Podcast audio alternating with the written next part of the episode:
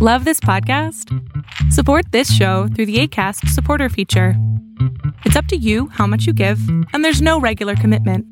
Just click the link in the show description to support now.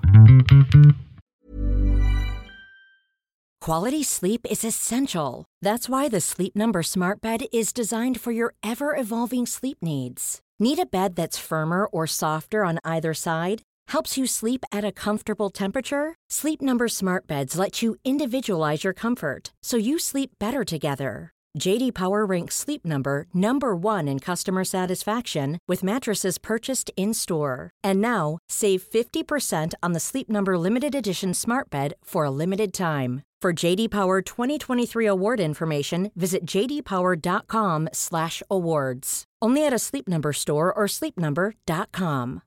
Here's a cool fact a crocodile can't stick out its tongue. Another cool fact you can get short term health insurance for a month or just under a year in some states.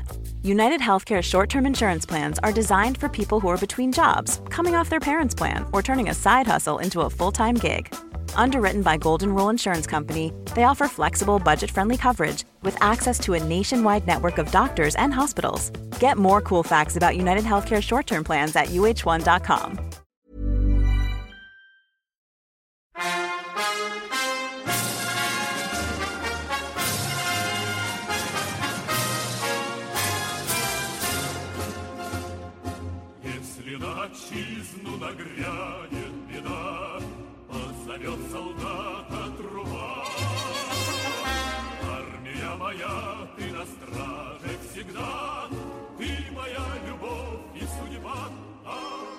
Greetings, comrades. Sorry for this episode being so late. It all happened because we wanted to do a PDRP show, and uh, we lost all records after a three-hour nice interview with uh, one of our greatest Argentinian listeners here. But that's coming too. So, well, what can you do? It's more Stalin then, but you'll get the PDRP soon enough. Anyhow, this episode itself shall be about Stalin's calcification and really the start of his true reign, so to speak. As at this point, Stalin has been through a lot, he has been through the NEP periods and building his power base. And here, at the timeline where we are, in 1922, his power comes together and everything's set up. Finally, many historians just call this the beginning of Stalin era. You see, this is important because over this um, over this period where NEP was in place, Trotsky had lost quite a few of his supporters, and uh, for uh, Trotsky, the NEP was seen as a major failing. At the 10th Party Congress, Trotsky's trade union policy, for one, had been heavily defeated. Trotsky had suggested the unions to be incorporated into the state economic administration. However, Lenin's policy, which was then supported by Stalin, was to allow them an independent existence as, quote, schools of communism, which were supposedly preparing the working class to conduct its own affairs, but without granting it the authority to actually do anything. But yeah, Trotsky's defeat in both political and economical arena made for significant adjustments in Stalin's favor.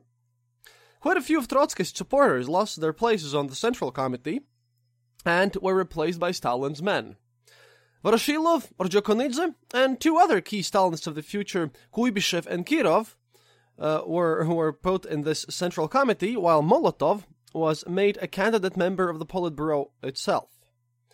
The realignments also prepared Stalin's entry into the Secretariat. And uh, the basis and everything he had worked on, all this pre building, was now done.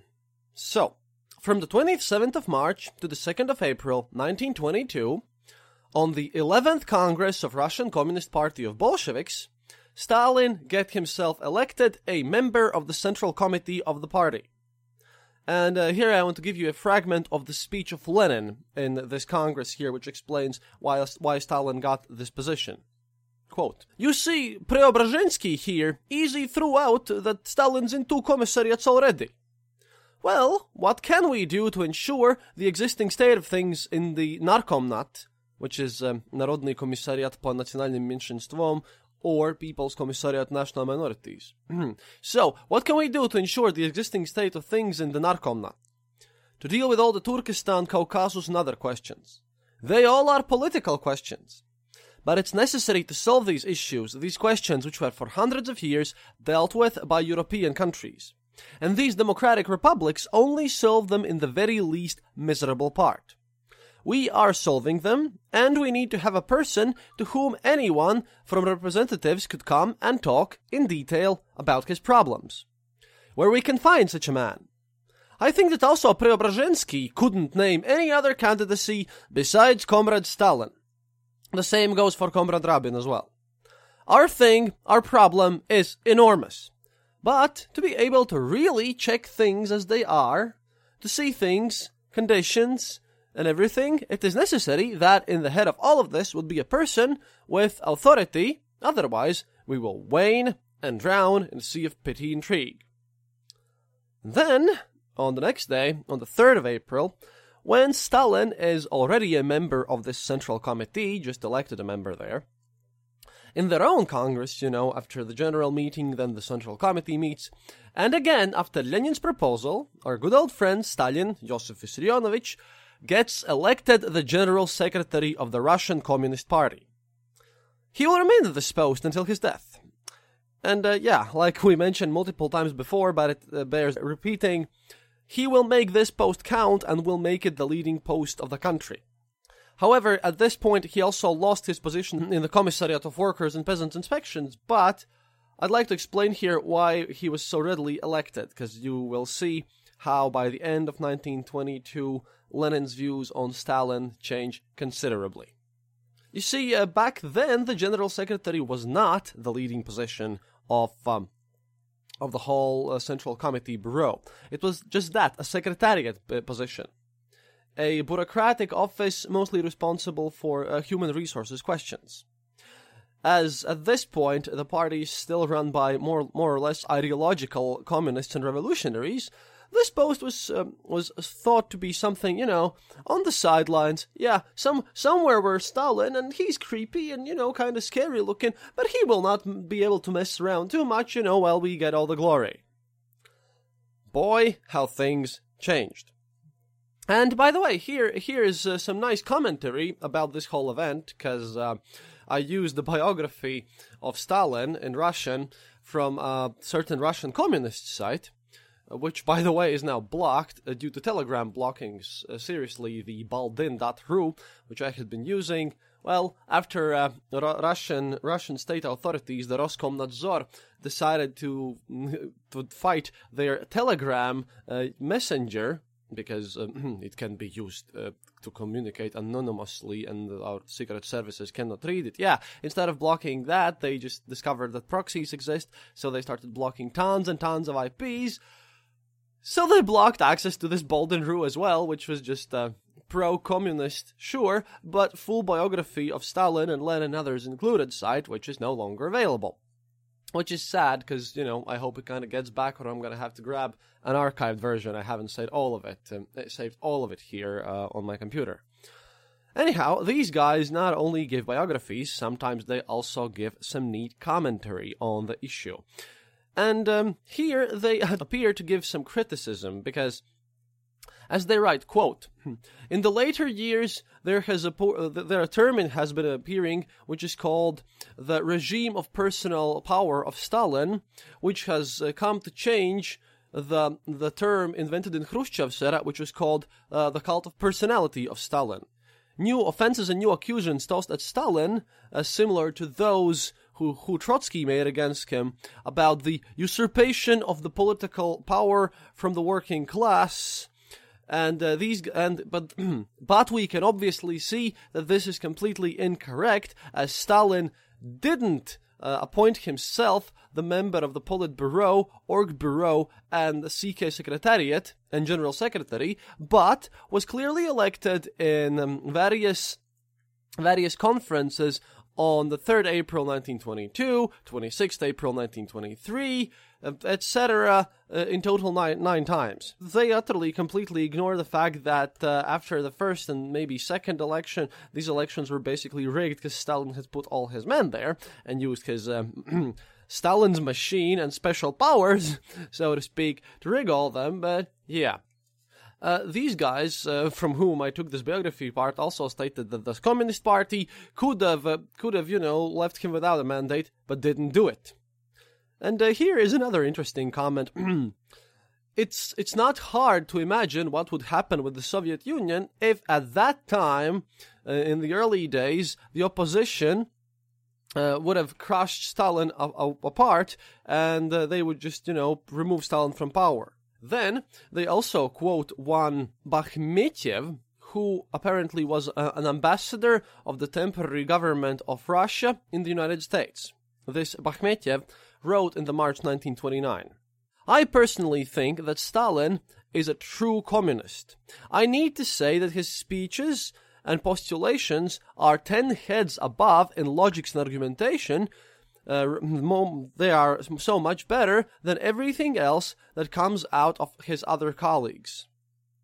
Doing uh, doing the things which want the right-leaning party members. That means admitting that the communistic card has played and is gone now.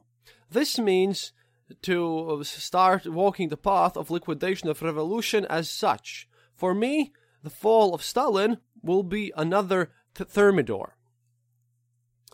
And uh, then these nice, nice commenters state that uh, all of this, uh, after Stalin's period uh, of power by very weak Bolsheviks, will eventually lead to the end of communism period, and will uh, open up the next one, and that next one will then be an oligarchic mafia state.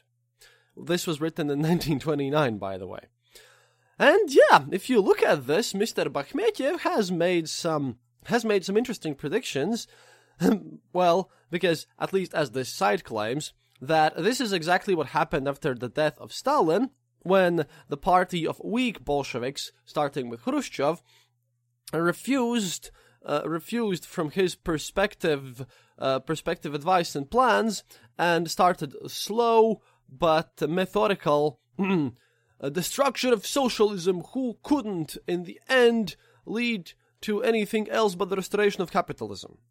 This is then presented as a deep and terrible tragedy by this site. I just thought, you know, I should mention it b- before we delve in into what's going on with Lenin here and what exactly Stalin's machine really does.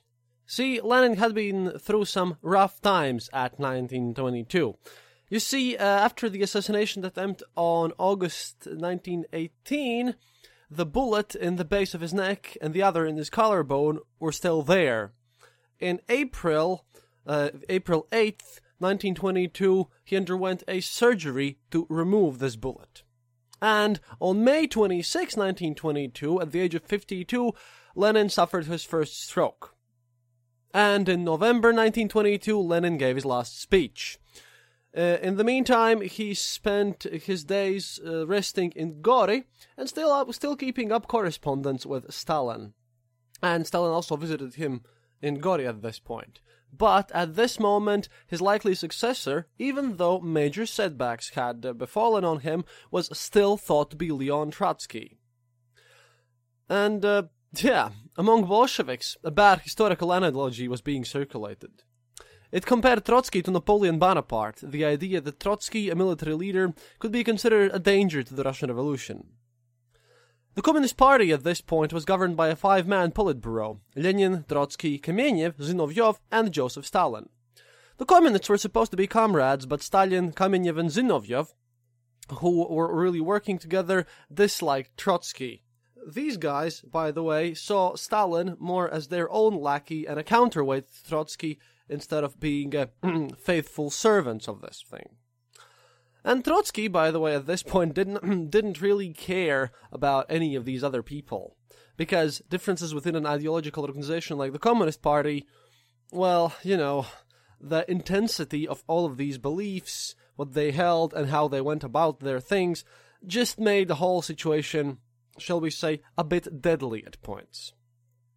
Trotsky and his supporters were constantly by now being outvoted in the Central Committee and um, that was a body of communists in the hundreds. In theory, the Central Committee had power over the Politburo. It was the Central Committee that was supposed to decide who would sit on the Politburo. The Central Committee was the creation of a greater body, a party congress consisting of delegates from the Communist Party members in general, which met for the purpose of choosing Central Committee members. Party congresses, like uh, the one that Lenin got elected into the committee, were supposed to meet every five years. Uh, the Party Congress of 1921, by the way, uh, was reported to be about 700,000 or so delegates. Trotsky and his guys were concerned about democracy within the Communist Party, and Trotsky complained that people were being chosen to positions within the party from above rather than by their peers, and that this was making the party hierarchical. He didn't even know how true he was at the time. Trotsky complained that the party here he addressed its rank and file only with commands and discouraged independent use. Trotsky's guys also complained about the Communist Party mismanagement, and they complained that the party was ignoring the needs of industrial workers, who, theoretically, were the heart of the social revolution. Zinoviev and Kamenev at this time claimed that these Trotsky's charges were anti-Marxist deviations, and Zinoviev once even like um, called to arrest Trotsky. In the eyes of the many members of the Central Committee, the clash between Trotsky, Zinoviev, and Kamenev left, well, just Stalin appearing as a patient man of reason. Stalin was viewed as a man who had little interest in anything other than revolution and the betterment of the working class. Like I said, he was elected general secretary because everyone thought, hey, that's a quiet position for a quiet, somber man. While other polit- mm, Politburo members held more glamorous duties, duties, Stalin was just that. Because, again, at this point, it was seemingly mere bureaucratic work. In contrast, by the way, what other positions everyone else is holding so that you get this. Trotsky was the war commissar. Zinoviev was the head of Comintern, that is the Communist International, and Kamenev was the party's leading writer. Unlike Stalin, these three guys had technically like they had pretensions on being intellectuals, and each of them was writing a memoir at this point. And uh yeah, Modest, although Stalin's position did appear to the younger rank and file, Stalin, now in his early 40s, appeared to everyone else, literally, to be one of the old heroes of the revolution.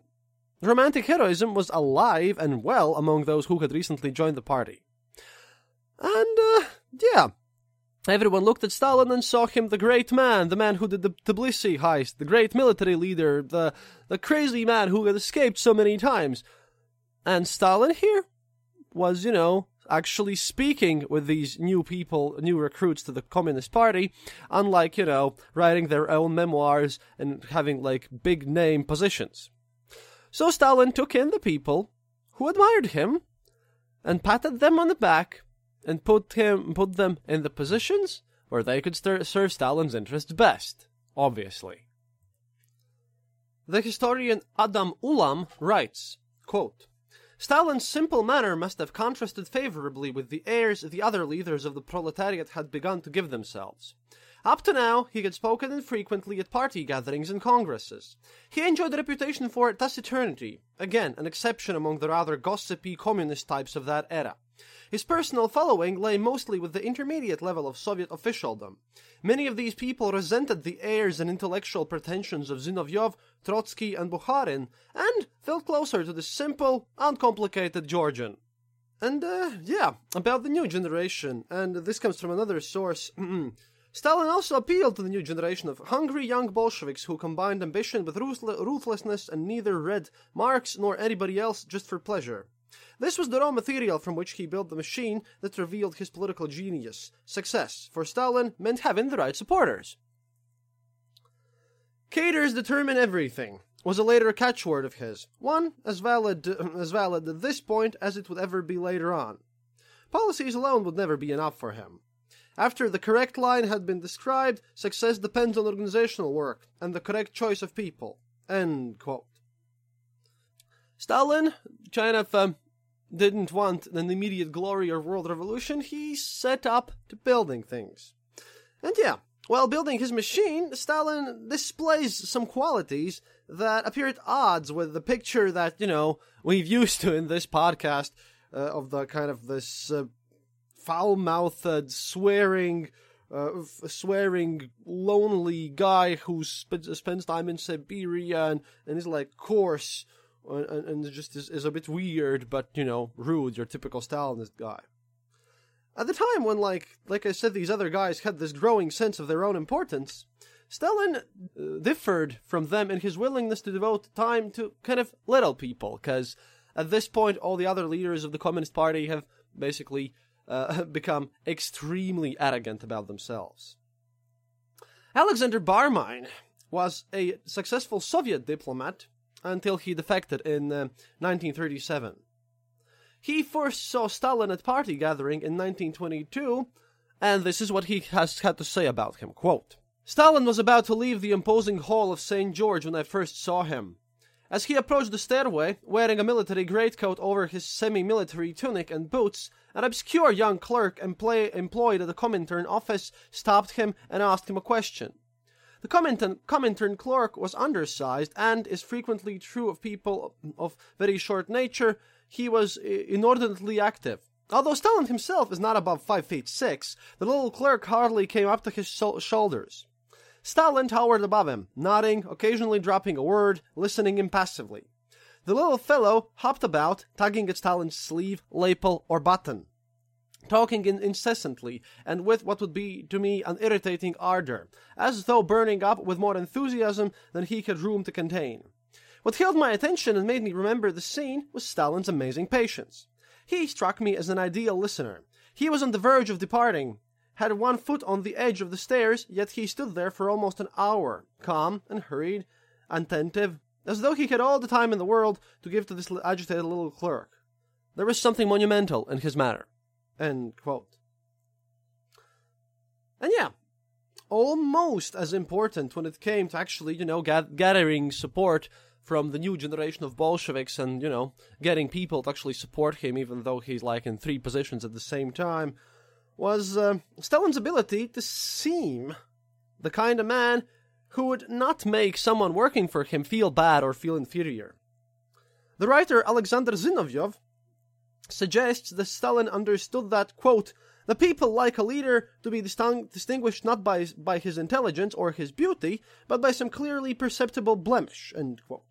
This, as uh, Mr. Zinoviev suggests, is why Stalin did not al- alter the Georgian accent, which always marked his speech. The chief characteristic uh, thing what this accent has is a deliberate un-Russian intonation and the inability to render the Russian speech sound yeah Uh, I will try to give you an example of a Russian Georgian accent now. So, uh, when a Georgian would speak in Russian, it would seem, sound about like this. Привет, красавчик дорогой, ты хорошо тут поработал, это все нормально будет. Кто тут за нашим столом сидит? О, красивая девушка, как прекрасно. So that would basically translate into English like, hello, who's sitting at this table? Oh, look at this beautiful girl who's sitting next to us. It doesn't really matter. It's just that it's this deep, deep sounding accent, and it took me a, quite a few takes to do it without laughing myself, because, you know, uh, can't really do it completely right, but hey, at least you got a small impression. Anyways, he kept this as this was one of the blemishes that uh, he could use to get more favors. And also, uh, seeing as there is still some kind of minor racism going on in Russia, and at that time especially, this accent, as uh, you know, people from Caucasus are being laughed at sometimes by uh, ethnic Russians, this was an accent that really didn't make anyone whom he spoke to feel inferior, and it really encouraged people to, you know, treat him as dumber, treat him as an inferior. And uh, this is kind of, you know, this this reminds us uh, that if you maybe have listened to some of Hitler's speeches, he does the same thing. He uh, has a Bavarian accent, a very southern, uh, very southern German accent. So maybe that is that is one of the ways how these um, weirdly uncharismatic people can um, draw so much support, if you think about it. But yeah, the machine that Stalin built had three interlocking components with uh, one of these overlapping functions, like I spoke about, mentioned about uh, here in this episode. He ruled over the Org Bureau, the Bureau of Organization, the Secretariat of the Central Committee, and his personal personal secretariat. The Org Bureau played an important part in making senior appointments in the capital and basically filed all the key posts in provincial parties organizations. As Bazhanov put it, quote, the Org Bureau became Stalin's chief instrument for the selection of his own people, enabling him to take control of local party organizations. That's the thing here. He used this human resources department to strengthen this, his general secretary position, which then he mashed up together all in one. See, for him, patience was an enormous factor here. The Bolsheviks felt that all the glamour and seemingly the power were to be found in Moscow. Because literally, at this point, all the Bolshevik leaders have like been drunk with their own success in the Civil War, and and the NEP's going on, so everyone's super super arrogant. No one really bothered at this point with the political life of the provinces. No one, except for Comrade Stalin, who decided that hey, hey, you know, in Moscow you have to be glamorous and you have to do all these crazy things, and there are too many heroes. But to take control of the, provincial party organizations, everyone who wasn't Moscow, would basically allow him in time to take control of all of the party by just literally, but through putting key key people, his own people, in positions to give him the necessary votes, so to speak. The uh, org bureau, by the way, also kept a close track of every prominent party member, since, as you know, Stalin also wisely observed, quote, it is necessary to study every worker through and through. End quote. So kind of notorious was he for this seemingly inexplicable obsession with keeping careful records about personnel that he was, uh, by the way, uh, he uh, he was known to his comrades as another another nice nickname given to Stalin, like five, fifth or sixth one at this point. He was Comrade Kartotekov. Uh, Kartoteka is basically a card index. So yeah, but nobody really understood or cared that at this point he was in a position to block potential enemies, you know, because running the Organizational Bureau on Human Resources meant that none of, at that time, like uh, Trotsky might have had powerful, power, powerful voters for now, but as we will see in short amount of years, he will just, he wasn't able to get his own people through to do literally anything. Until Stalin took it over, the secretariat of the party had been headed by Molotov the first and for a long, long time the closest of uh, Stalin's associates. Uh, Molotov of the Molotov, the Ribbentrop Pact fame, but not only that, Molotov was also instrumental in building the Stalin machine. Molotov always had the reputation of an of a kind of immovable bureaucrat, but was also known for having almost no personal initiative. He was known to his colleagues as Kamenizat, or stone arse. While a British ambassador subsequently referred to him in a dispatch to his foreign secretary as, and I quote here directly, old boot face, end quote. He took staff from the Central Committee staff proper, displaying that exactly same attention to tiny, tiny details, which Stalin really appreciated. And finally, uh, the last but not least of the whole important sections of the Secretariat that Stalin was running in his machine was the Org-Otdel, which basically was the organizational district, which dealt with local organizations and also the inspection and control of local administrations. And yeah, soon after Stalin took over the Secretariat, he appointed Kaganovich as its section head he was another uh, figure who would stay close to Stalin. Like Molotov, he even managed to outsurvive him. Almost a miracle when, if you understand that uh, Mr. Kaganovich was a Jew. The price of his survival was extremely high, which required for him to renunciate both his culture and also his family, because when Stalin, uh, at a later date, asked asked uh, Kaganovich whether or not his brother, a minister of aircraft production, should be shot. Kaganovich replied that it was the, for the police to decide. And when that happened, when when the, when he was arrested, his brother shot himself. Kaganovich was um, obviously one of those, how we would say today, Stalinist types.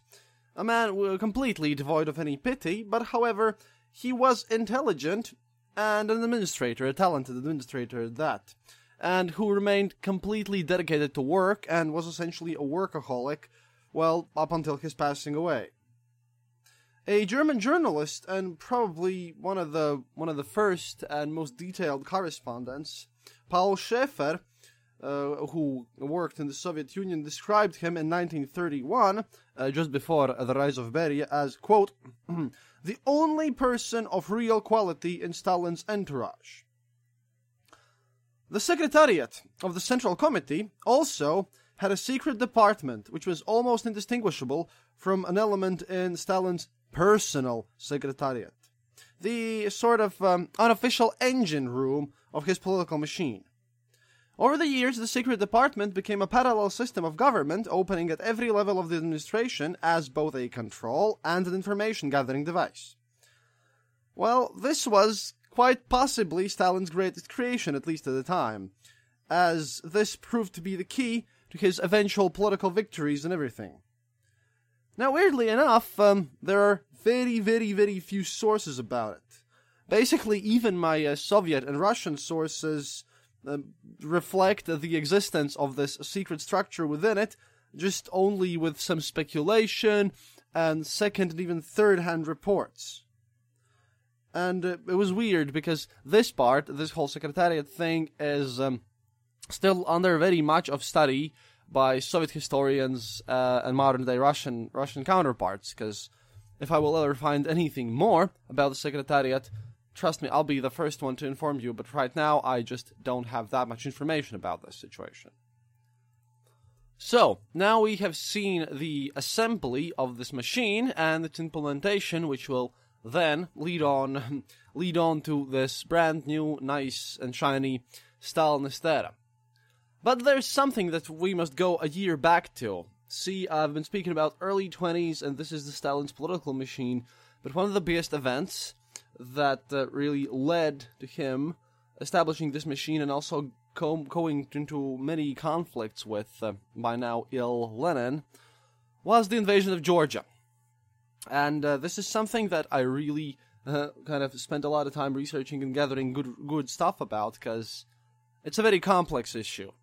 But as it's so important here, let us take a look at the conflict around Georgia in 1921 in the second part of our podcast. Hi, guys. This is Alice.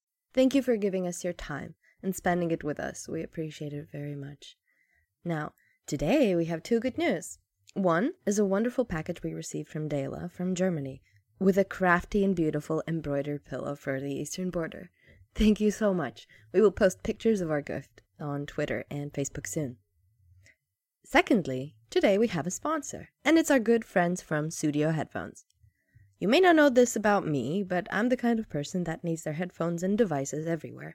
But I forget to charge them most of the time, so Sudio Headphones got me covered.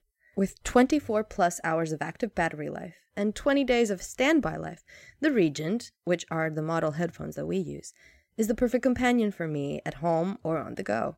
It will connect to any device that has Bluetooth, but there's also an auxiliary cord if I don't want to use the wireless option. Me and Chris both have a pair of the Regent headphones. I have a white and gold, and he has a black and copper, I think, or maybe gold. Now we can stand by their quality, beautiful design, and service since we recently needed a spare muff for one of the headphones, which Sudio happily supplied us. About their company, they want to revolutionize the way people see headphones, not as just a tech device, but also an accessory. Their Scandinavian design, a product that matches the quality of even the highest rated headphones on the market for the fraction of the cost. Best part is, they provide free worldwide shipping. We still have a discount code, and it's the same as before the Eastern Border, which will give you 15% off any purchase. That's the Eastern Border. Thank you, Sudio. And thank you too for listening to us. If you would like to tell us something or ask us something, please write us in at the Eastern underscore border on Twitter or on Facebook, the Eastern Border. This podcast is fully funded by our listeners on Patreon. So if you would like to become a patron and receive all sorts of goodies, raffles, and a complimentary reading of a book, currently going towards the end of Anna Politkovskaya's book, you can become a patron on patreon.com slash the eastern border. We appreciate every one of you that supports us, even with your thoughts, good ratings, and good wishes. Have a wonderful day. And now, back to the show.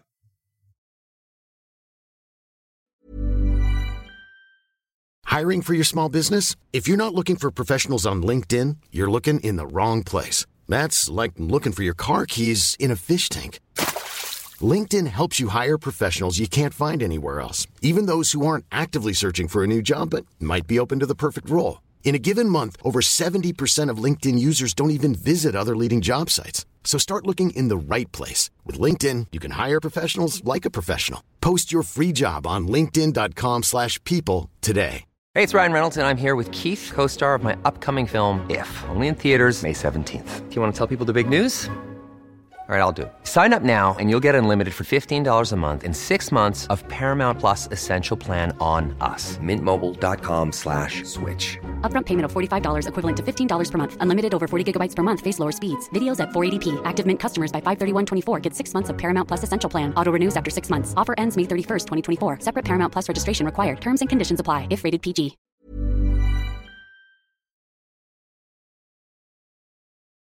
You see, Georgia had not followed the Bolsheviks in 1917. It was a Menshevik stronghold, and it had declared its independence in 1918. This obviously was a result of World War I, which uh, ba- basically put uh, enormous pressure on Russia, so these guys decided to separate from Russia. Initially, the Georgian elites were reluctant to separate from uh, the, the country. However, the disintegration of the Caucasus Front and the threat of invasions and chaos forced them to build a state in an attempt to protect Georgia from both military and political challenges from the Bolsheviks, anti-Bolsheviks, and the Turks, who at that point still claimed dominance over the South Caucasus. And yeah, Azerbaijan and Armenia followed Georgia's example in this uh, seeking of democracy. And yeah, for just about three years, three years of its independence, it symbolized kind of the struggle between Bolshevism and more Bengen versions of socialism.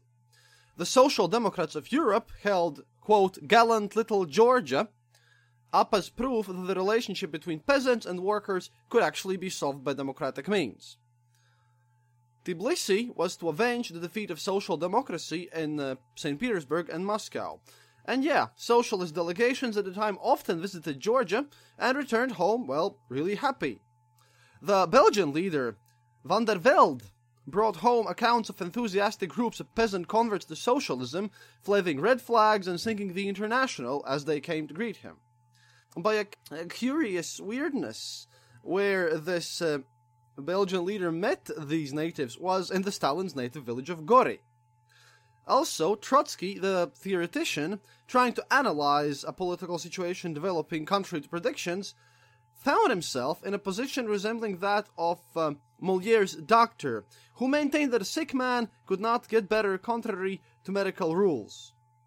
He, Trotsky, tried to account for the, quote, the relative and incorrect stability of the regime by the political powerlessness of wildly scattered peasant masses uh, forgetting that peasants in the land of the Bolsheviks were at this point, well, really now no less powerless.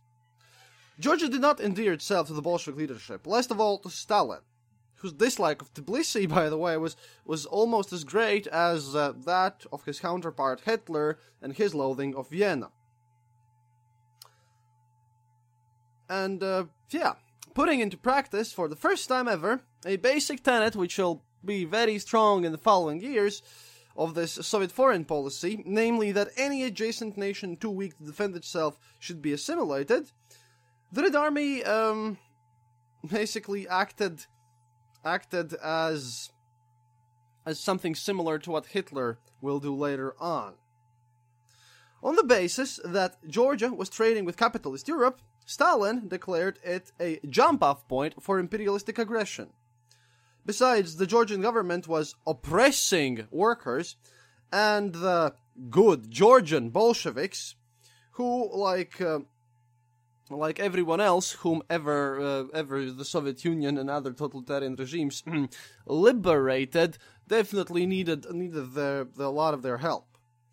So, Georgia was accused of violating its treaty with the Soviets, while it was maintained that the country was upon the brink of revolution. So in January 1921, Stalin called for an armed uprising to be led by Sergio Ordzhonikidze with, well, guess who? Obviously, the assistance of the Red Army. The invasion plan was helped because by the end of February 1920, an alliance was uh, formally formed between the Kemalist government of Turkey, you might know Kemal by his uh, nice name of Ataturk, and the Soviet leadership over there. And these new allies really wanted to form a stable land bridge between the two countries. So, in order, the three independent states of the South Caucasus, Azerbaijan, Armenia, and Georgia, were to be taken over and partitioned between the Soviets and Turkey. By 31st of May 1920, Azerbaijan was invaded and Sovietized by Russia's 11th Red Army. Four months later, Armenia was invaded by Turkey and had to cede more than half of her territory, the rest being taken being taken over by the Red Army by the end of 1920. As you can see, the Georgians were literally the last thing messing this treaty. So, what happened? This is a more detailed war account which I'm happy to have found. So, in February 1921, the Soviet Red Army invaded Georgia following the instructions. The action launched against the sovereign nation in breach of Soviet-Georgian peace treaty of March 7, 1920 was later presented and explained in Soviet historical literature as this uh, previously mentioned response to Georgia's alleged support of anti-Soviet guerrilla movement in Dagestan, which is a country that, which is a region in Russia which borders Georgia still. The massive assault on Georgia was preceded by Soviet staged popular revolt against Georgian government in mostly Armenian populated Borcholo district and a series of violent border clashes near the town of Zakatala claimed by Soviet Azerbaijan. On February 11, 1921, Soviet Russian and Soviet Armenian troops percolated into Georgian controlled Borcholo and, with some support of the local population, hit Georgian garrisons in Sanaini and Vorostvonska. Caught by surprise and heavily decimated, Georgian units retreated north and westwards.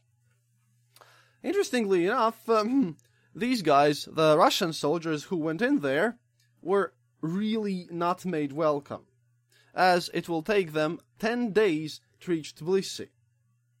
Which, uh, obviously, spoiler alert, will then receive the kind of treatment for which Soviet troops later became, um, you know, quite well famous, as the city was basically treated in the best editions of Genghis Khan with, uh, you know, murder, pillage, and, yeah, rape. A lot of it.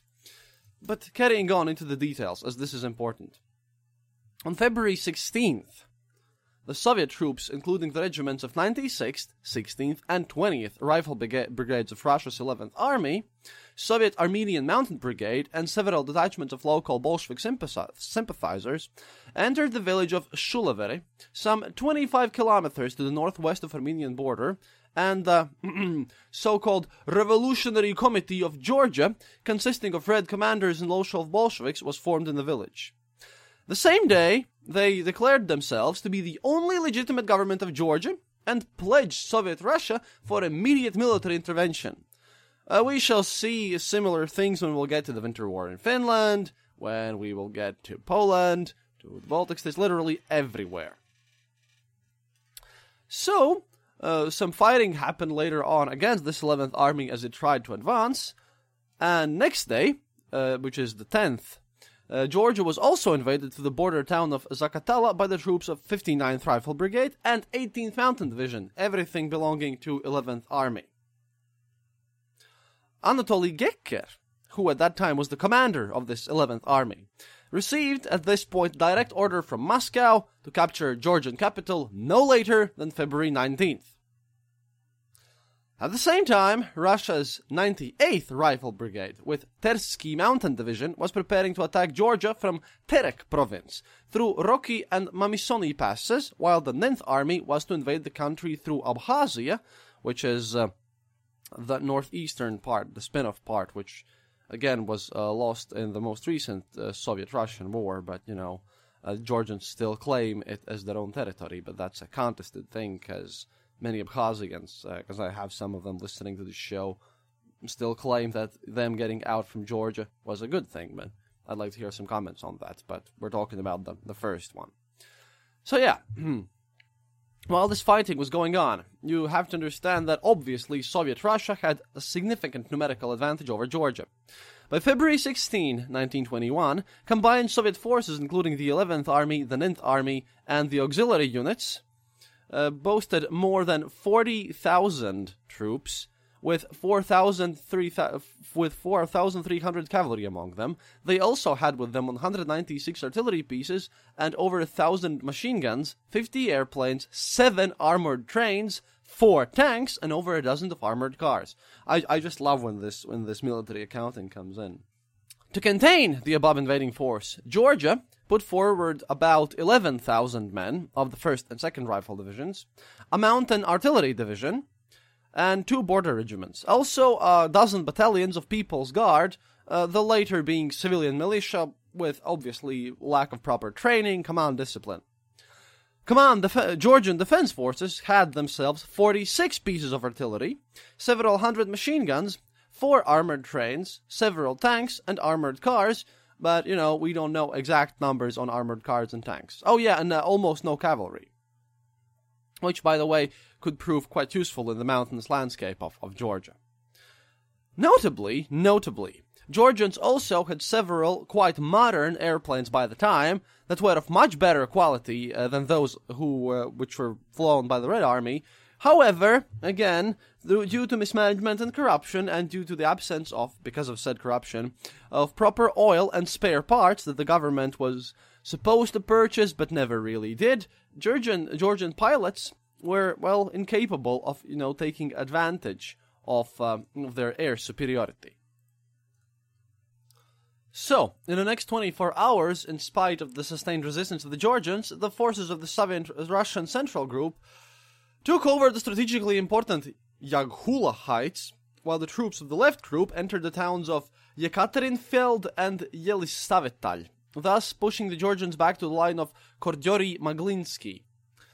Uh, by the morning of the 17th, this was the perfect moment for the Red Army to storm into Tbilisi, as at that point, at the 17th of February, the defense forces of the Georgian capital were limited to only 400 battle worthy soldiers and some 150 military school cadets. Nobody else was prepared at that time to defend Georgian capital, while the reserves were still on their way to the front line, and the remnants of, you know, jaded Georgian units, which were really depressed at this point, were in the process of reorganization. Meanwhile, Zaqatala direction faced fierce battles for the town of Dedopolis in early 17th until the late of 18th February. The skirmish at this Dedopolis Skaro resulted in severe casualties from both sides, including the death in action of Soviet brigade, uh, brigade commander Kurshko, who was in charge of the whole right group of, of invading. During the first days of war, Georgian government tried to address Moscow in order to stop the war, but the only answer they were repeatedly getting from the Kremlin was that there was no war, but some local border clashes. And yeah, Lenin later on, later on, uh, would uh, use this use this kind of war to explain it that um, that he feared that all of this quote immorality of the proceedings might have been too great and Lenin presented the action as a war between Georgia and Armenia, in which Russian troops became spontaneously involved. As a result, the designs of the Armenian bourgeoisie backfired, and Soviet government was established in Tbilisi. So yeah, that, that's how he presented this. But yeah, this wasn't so simple because another event uh, happened, interestingly enough, which allowed him to push this uh, fake narrative.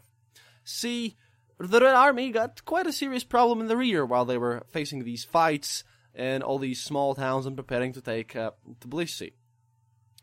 National uprising started in recently Sovietized Armenia, and between the 16th and the 18th of February, Armenian nationalist rebels were launching their assault on Yerevan.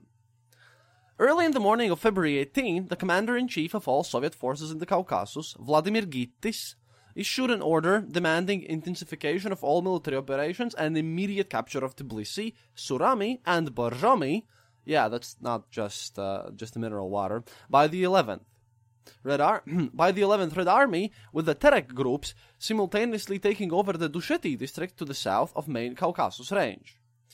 Other units of the 11th Army not involved in the invasion of Georgia were to strengthen the, gar- the garrisons of Yelisavepol, and Shusha in order to prevent possible anti Soviet uprisings in the surrounding area, to prevent the spread of Armenian national uprising into Kazakh and Nakhchivan lands, and launch more active operations against every anti-Soviet guerrilla, and there are quite a lot of them actually, because whenever Soviets come, there are guerrillas against them propping up quite quickly.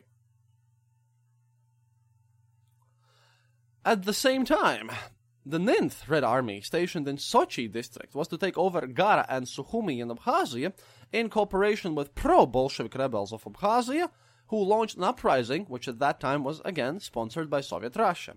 Now, doesn't this really remind you of modern day, really? Following the order to to invade Tbilisi, the right wing of the 11th Army was to take Karatapa and Karajalan with two rifle regiments and two mountain squadrons and forced with the Red Cadet Battalion that had just arrived from Baku, while the 18th Mounted Division was to take Sikhanti, Avchala, and Mstecha, thus outflanking Tbilisi from northeast and sealing a major retreat route. At the same time, the Central Group was to secure Yagula Heights, which the Georgians were really trying to take back they were doing their best because the Central Heights, uh, if you could look at a map, well, this is a podcast, you can't really, but if you would look at a map, uh, then you could see that these Central Heights are near Tbilisi, so must be protected at all costs for for uh, the capital to hold, which it didn't really.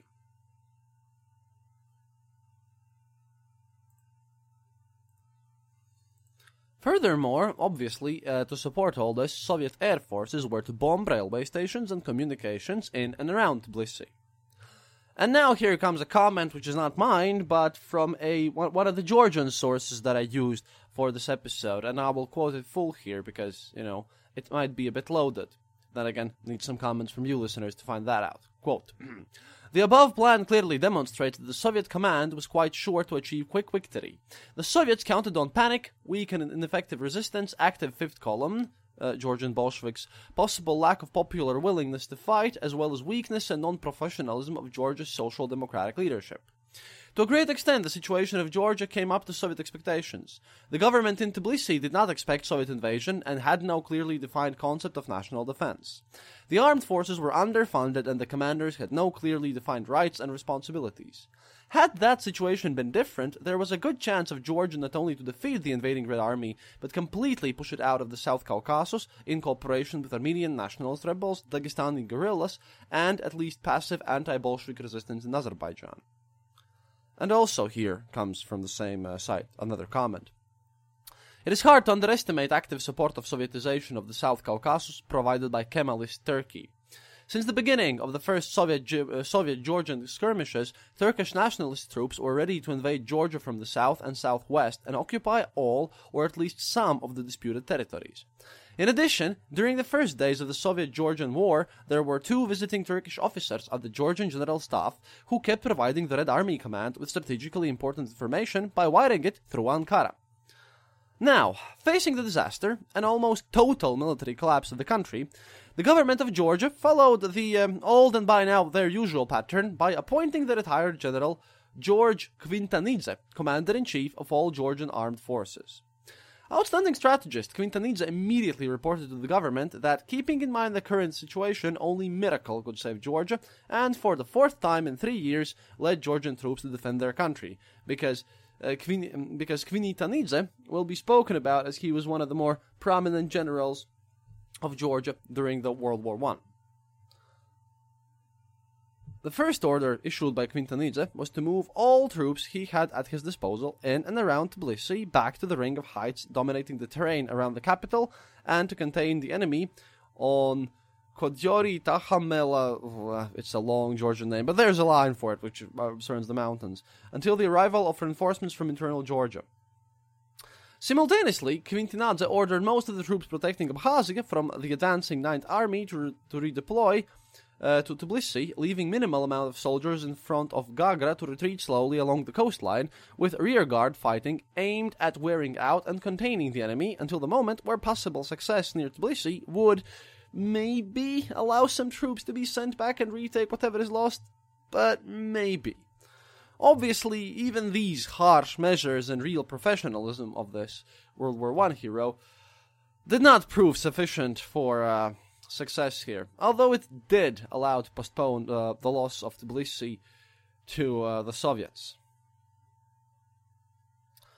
Early in the morning, on February 18th, the artillery barrage from board of two Georgian armored trains stationed on the left bank of Kura River forced the Soviets to withdraw from Yakhula Heights, where their heavily artillery that was placed on the heights had begun to shell Georgian positions in front of Tbilisi. That successful Georgian operation deprived of artillery support the central group of the 11th Army, that launched offensive on Tbilisi at night of February the 18th and the morning of February 19th. The mountainous range, forming natural fortification half circle to the southeast of Tbilisi, along Kodyori Takhamela, all this long line, because it has like four different names in it. Ah, okay, I'll try it folk. Kodyori Tabakmela Schavanabada Soganguli line, I'm pretty sure you didn't need to know the name, was protected by some 5.5 Army and Guard battalions as, uh, as well as some 150 cadets of the Tbilisi Military School. Several, several attacks of the Reds resulted in actually their defeat and retreat. By the end of 19 February, the 54th Brigade of the 20th Rifle Division was thrown back from the village of Schavanabada, while the 58th Brigade was literally decimated near the town of Soglagungi by its by its 1500 defenders with several armored cars, artillery support from two armored trains, and a number of bomb raids of two airplanes. That day, the 58th Brigade lost over 530 dead, as well as some thousand prisoners, and had to retreat to Sakaraulis mountain. On the left flank, the 96th Rifle Brigade of the Reds, reinforced by the 12th Mounted Brigade, captured by the end of February 19th, the village of Kodyori, because its Georgian defenders had run out of ammunition. That was a serious defeat that could result in immediate loss of Tbilisi, because since that moment Georgian capital could be heavily shelled from these Kodyori heights. Not to mention that possession of Kodyori allowed the Reds to attack the defenders of Tabakhmela from the rear. To prevent this, General Kvintanidze managed to put all together all his reserves, including two new battalions that had just arrived from western Georgia, and gave them an order to take Kodyori Heights back. Meanwhile, early in the morning of February 20, several dozens of Georgian cadets, with uh, one officer really, counterattacked the advancing 96th Brigade near the village of Savitsky and managed to contain them for a while until several hours later, the last Georgian reserves counterattacked the 96th Brigade from Tskhneti and Tabakhmela and recaptured Kojori together with several pieces of heavy artillery that the Soviets were mounting on top of the heights at the very moment of successful Georgian counterattack. West of Kodyori, Soviet cavalry group made several attempts to take over the town of Manglisi that fell to their hands by the end of the next day. On the right flank of all this crazy action, the 26th Rifle Brigade of the 11th Red Army took the railway station of Rostavi and stormed towards Tbilisi along Tbilisi-Yevistopolyor Railroad. On the 19th of February, however, it was stopped by the Georgians between the villages of Karajala and Kartagala. Several hours later, 26th Rifle Brigade was forced to retreat as far as Amartuli Mountain, where it was reinforced with a mounted regiment of the 9th Rifle Division. Northeast on the railroad, the Reds advancing from Satrichela were also stopped in Ohrevi Lievo area of the 19th of February, and by the 20th they were thrown back east of Sagario. Thus, at the end of the 20th February 1921, uh, this marked the failure of the Soviet planned blitzkrieg. However, they did win in the end, but still, this was a major setback to their original plans. Georgian defenders of Tbilisi withstood the first attempt to take over their city, and the heavy casualties of the 11th Red Army made it incapable of any serious action during the next four days. Decades later, Soviet military analysts, by the way, will mention severe winter and the destruction of Poilu railroad bridge that did not allow the Reds to move their armored trains and platforms with tanks to the war theater. Uh, Georgian analysts, in their turn, tend to believe Tbilisi withstood the first blow due to the very, very much bravado and enthusiasm of the army and the fact that literally everyone was mobilized to defend the city. During the four days following the victories at Kodyori and Soganlogi, Georgians were planning to launch a counteroffensive against the 11th Red Army from, the, from their positions between Lilo and the left bank of Kura River in order to throw the Reds as far back from Tbilisi as possible. However, shortage of manpower made that plan unrealistic. Meanwhile, the Red Army kept increasing its numerical superiority by receiving reinforcements that consisted of well organized troops with combat experience on the fronts of Russian Civil War of 1918 1920. During the above mentioned four days, Soviet engineers also managed to repair the Polyu railway bridge, and the five armored trains of the Red Army could come close to the front line together with the tanks mounted on the railway platforms. Early in the morning of February 24th, the 11th Army received a new order, this time also demanding immediate capture of Tbilisi. 24 hours prior to the new offensive, all the forces of the 11th Army were regrouped into two wings, left and right, of Kura River. The right wing of the 11th Army was to advance on Tbilisi, trying to envelop the city from northeast. This group consisted of the 9th Rifle Division and the 18th Mountain Division, both subordinate to Nikolai Kuybyshev. The backbone of this group was the 26th Rifle Brigade, combined with the 154th Rifle Regiment, uh, which uh, they had five rifle regiments altogether. That was to launch an offensive supported by armored trains and tanks from the position between the Lilo railway station and the left bank of Kura. Additionally, the 12th Mounted Division redeployed on the 21st of February from the left wing that was the storm into Tbilisi bypassing Lilo, take over the bridges across Skura, and further advance of Mtskheta following the retreating Georgians. Simultaneously, the 18th Mounted Division was to raid through Sartichala and Martkopi towards the railway station of Avchala. The capture of Avchala would seal Tbilisi at the west and make it impossible, make it impossible both to evacuate the Georgian government and to form an organized retreat of, the, of an army. If the Soviets, however, failed to capture Avchala, the division was to destroy the railway to the west of Tbilisi, as in many places as it would be possible, in order to block the movement of trains. The offensive of the right wing was to be actively supported by Soviet airplanes. The left wing of the 11th Army, under the command of Mikhail Velikanov, was to enter Tbilisi from, from the right bank of Kura and develop further offensive on Mtskheta. In order to fulfill this task, three rifle brigades, supported by the heavy artillery battalion, were to take over the heights surrounding the city.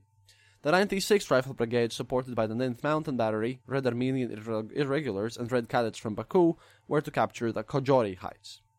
At the same time, the combined cavalry group consisting of the Mountain Regiment of the 20th Rifle Division, Red Armenian Mounted Brigade, and one light battery, was to storm Tbilisi from the west to the village of Tskhneti. The following 48 hours were marked by fierce fighting around the Georgian capital. In spite of overwhelming superiority of the enemy, Georgian soldiers, guardians, cadets, and irregulars put up stiff resistance, especially along the line Lilo-Kura. Kojori Heights near the village of Tabakhmela and Height 104, as well as the Skhavkhanabad section. Many positions changed hands several times because each time uh, the Soviets took them, Georgian counterattacks forced them to withdraw. All the defense positions around Tbilisi were evacuated by the end of February 25, only after Georgian troops were given an order to retreat. Most of them withdrew in perfect order. In fact, the Soviet plan of full encirclement of Tbilisi failed. The 18th Mounted Division that was to block the evacuation route west of Tbilisi managed to capture the village of Martkopi. However, several miles to, the west, near the village of Norio, it had to withstand a desperate counterattack of scanty Georgian cavalry, Uh, 400 against 1500 by the way. The 18th Division managed to defeat the Georgians near Norio and stormed further westwards. Avchala station was captured by the Soviets for several hours, but evacuated by the end of the 24th after the counterattack of Georgian irregulars from Tbilisi supported by an armored train. This local victory made it possible to successfully evacuate the national government and battle worthy armed forces that occurred next day. Simultaneously, the combined cavalry group that tried to attack Tbilisi from the west had no success in their attempts to defeat the Georgians entrenched around strategically important Height 1496. After a series of ineffective attacks, supported by artillery barrage on the 24th and 25th of February, this group relocated northeastwards to Tskhneti area, where it also proved unable to crush Georgian resistance. However, the mounted patrols of this group appeared in Digomi area, and Georgian command uh, considered that maneuver a serious threat. Keeping in mind the overpowering uh, numerical and technical superiority of the Red Army, the Georgian command made a decision to evacuate all positions around Tbilisi as well as the capital city itself. Both the well organized retreat of Georgian army towards Mtskheta and quick evacuation of the government occurred by the end of 25th February. While losing the capital, Georgians managed to save both their armed forces and administration to continue armed resistance. On February the 25th, Revolutionary Committee, the so-called one, moved into Tbilisi from Shulaveri and for the second time proclaimed itself the only legitimate government in Georgia. And with this, I will end my detailed uh, detailed explanation of the Soviet Georgian War because, you know, it's pretty much over by this time. But still, it took the Red Army three more weeks to complete the conquest. Many Georgian units fought to the end, by the way, at which point their officers committed suicide. Before they died, many of them, really, spoke very bitterly, for example, of Great Britain's failure to offer any assistance, having re- recognized Georgia as a sovereign state uh, just some two months before the war. They had the con- uh, contradictions of capitalism to thank for that, uh, together with, uh, so so to speak, as uh, this source writes, traditional failure to offer any assistance. According to the terms of a recent trade agreement, apparently, uh, the British government had given the Soviets basically carte blanche in all territories previously part of the Russian Empire. And at this point, there was little, little to be done about the rape of Georgia beyond the expression of righteous indignation and the washing of hands. An enthusiastic English biography of Stalin, published at the height of uh, our good old friend Uncle Joe's popularity during World War II, describes this invasion as a rescue mission, saving Georgia from an imminent coup led by nationalists and socialist revolutionaries. Stalin, apparently, according to this thing, did the right thing for, quote, no further outbreak of Georgian nationalism has occurred since those steps were taken, which, bearing in mind the country's turbulent past, speaks highly of its reorganized administration, end quote. Well, that's not quite true, because, in fact, a tragic and very, very bloody anti Bolshevik uprising would take place three years after the invasion. In the process of crushing it, the Bolsheviks, in total in Georgia, killed more than 10,000 prisoners and hostages. Men, women, children too, you know, as usual. But, like I said, Lenin really, you know, started to get a bit worried about the whole situation. He proceeded with a, a bit of caution. He told Ordzhonikidze to try and form a coalition with Mensheviks who, uh, well, obviously, sensibly declined his offer and, quote, emigrated en masse from uh, both Georgia and uh, the, the Soviet Russia at that point. However, despite Lenin's calls for, you know, reasonable and mellow treatment, Russia was promptly Sovietized, except those parts who were then uh, taken by Turkey. The administration was taken over by Russian officials nominated by the Orgburo, run by Stalin, while the Cheka established its own organization, which also favored Russians at the expense of Georgians. Despite Lenin's protestations, Ordzhonikidze was tough. Really, really tough. Very much Stalin's protege, and like him, a Russified Georgian. He put his own people in key positions, one of the appointees being another associate of Stalin's, Kirov, which we will speak about in large detail in the future. Uh, Kirov also took over the party organization in Azerbaijan. Lack of regard for local feelings provoked resistance from Georgian patriots, and from those communists who really believed in the ideals of communism, well, yeah, they too were not happy about what was going on in um, in Georgia. And here, here I have a neat, um, neat sort of again this historical anecdote because this one will allow us to kind of, um, kind of sense the feeling behind, uh, behind, behind uh, Stalin and this brutal administration. And uh, I, I, quote from, from the source here quote his treatment of his native land cries out for psychoanalytic consideration in terms of revenge upon his partner, parents and all those feudal aristocracy, churchmen, and Menshevik intellectuals alike responsible for his growing up an underdog. It is therefore curious that he should have been surprised by his reception when he appeared before a mass meeting in a working class district in, in Tbilisi, scene of his heroic youth in the summer of 1921. He was given something less than a hero's welcome, and here is the direct recollection of events. Quote, as soon as he appeared on the platform surrounded by Chekists, guards and agents in the crowd, crowd began to hiss. Old women in the audience, some of whom had fled and sheltered Stalin when he was in hiding from the Tsarist secret police, shouted, Accursed one! Renegade! Traitor! The crowd reserved its ovation for the veteran revolutionary leader Isidor Ramishvili and another of their leaders, Alexander Dgebuadze, who asked straight out, Why have you destroyed Georgia? What have you to offer by way of atonement? Surrounded by the angry faces of his old comrades, Stalin turned pale and could only stutter a few words of self justification, after which he left cowering behind his Russian bodyguard. As you can see, Stalin's abuse did more harm than good to the Georgian cause. Stalin made a scene at a local party headquarters and promised its leaders, whom he accused of organizing the demonstration on purpose, that he would abolish Georgia, merging into a Trans-Caucasian federation together with Armenia and Azerbaijan. Meanwhile, the party must, quote, smash the hydra of Georgian nationalism. And yeah, as People's Commissar for Nationalities, Stalin this time was, um, you know, running more or less an independent line here. And at this point, this was quite okay, which Stalin later would fix when he completely takes over. But at this point, Bolsheviks uh, and their leaders treated essentially their areas of command as, you know, independent va- fiefdoms with like vassal lord relationships. However, there was more at stake here. Stalin was beginning to detach himself from Lenin's policies and pursue lines of his own. His Georgian policies being in direct conflict with the conciliatory things, you know, and the leniency which was advocated by Stalin. It would seem that at this point Stalin's loyalty to Lenin ran out, and um, yeah, we will look what the socialist sources say about this whole situation next time because next episode about Stalin is going to be extra interesting. Lenin, in turn, was beginning to kind of have his own doubts about Stalin. In 1922, back to the beginning of this episode, when Zinoviev, moving against Trotsky, pressed to have Stalin appointed general secretary, Lenin observed, quote, This cook will, will prepare nothing but peppery dishes, end quote. And Stalin clashed with Lenin directly over another issue, not only the nationalistic one whether the state should retain its foreign trade monopoly or establish trade concessions.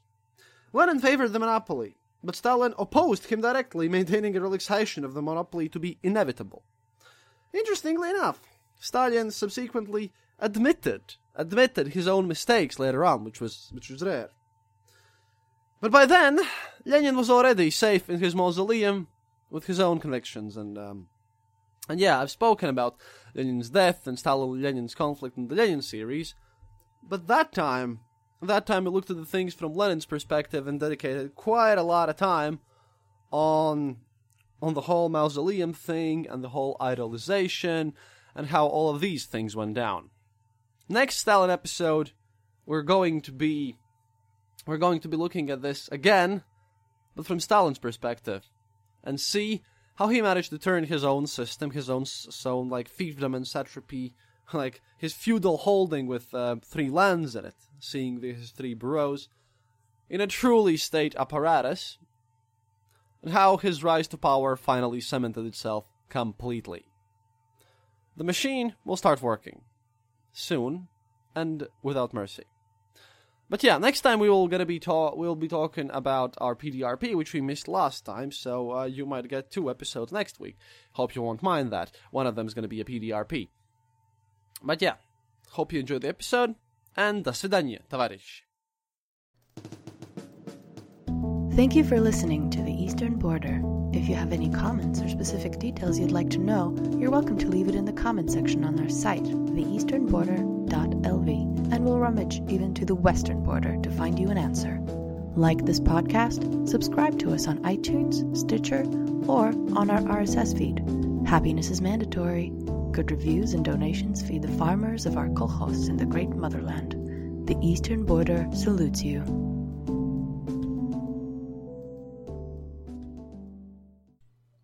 This podcast is part of the Dark Myths Collective. Visit darkmyths.org for more shows like this one. The darkness awaits. Hey, folks, I'm Marc Maron from the WTF Podcast, and this episode is brought to you by Kleenex Ultra Soft Tissues, your ally to help tackle your allergy symptoms this season. I love the change of seasons, but nobody loves pollen and all those other things floating in the air that make you sneeze during this nice weather. Kleenex Ultra Soft Tissues are hypoallergenic and allergist approved, so fight back against watery eyes and runny noses without worrying about irritating your skin. For this allergy season, grab Kleenex and face allergies head on.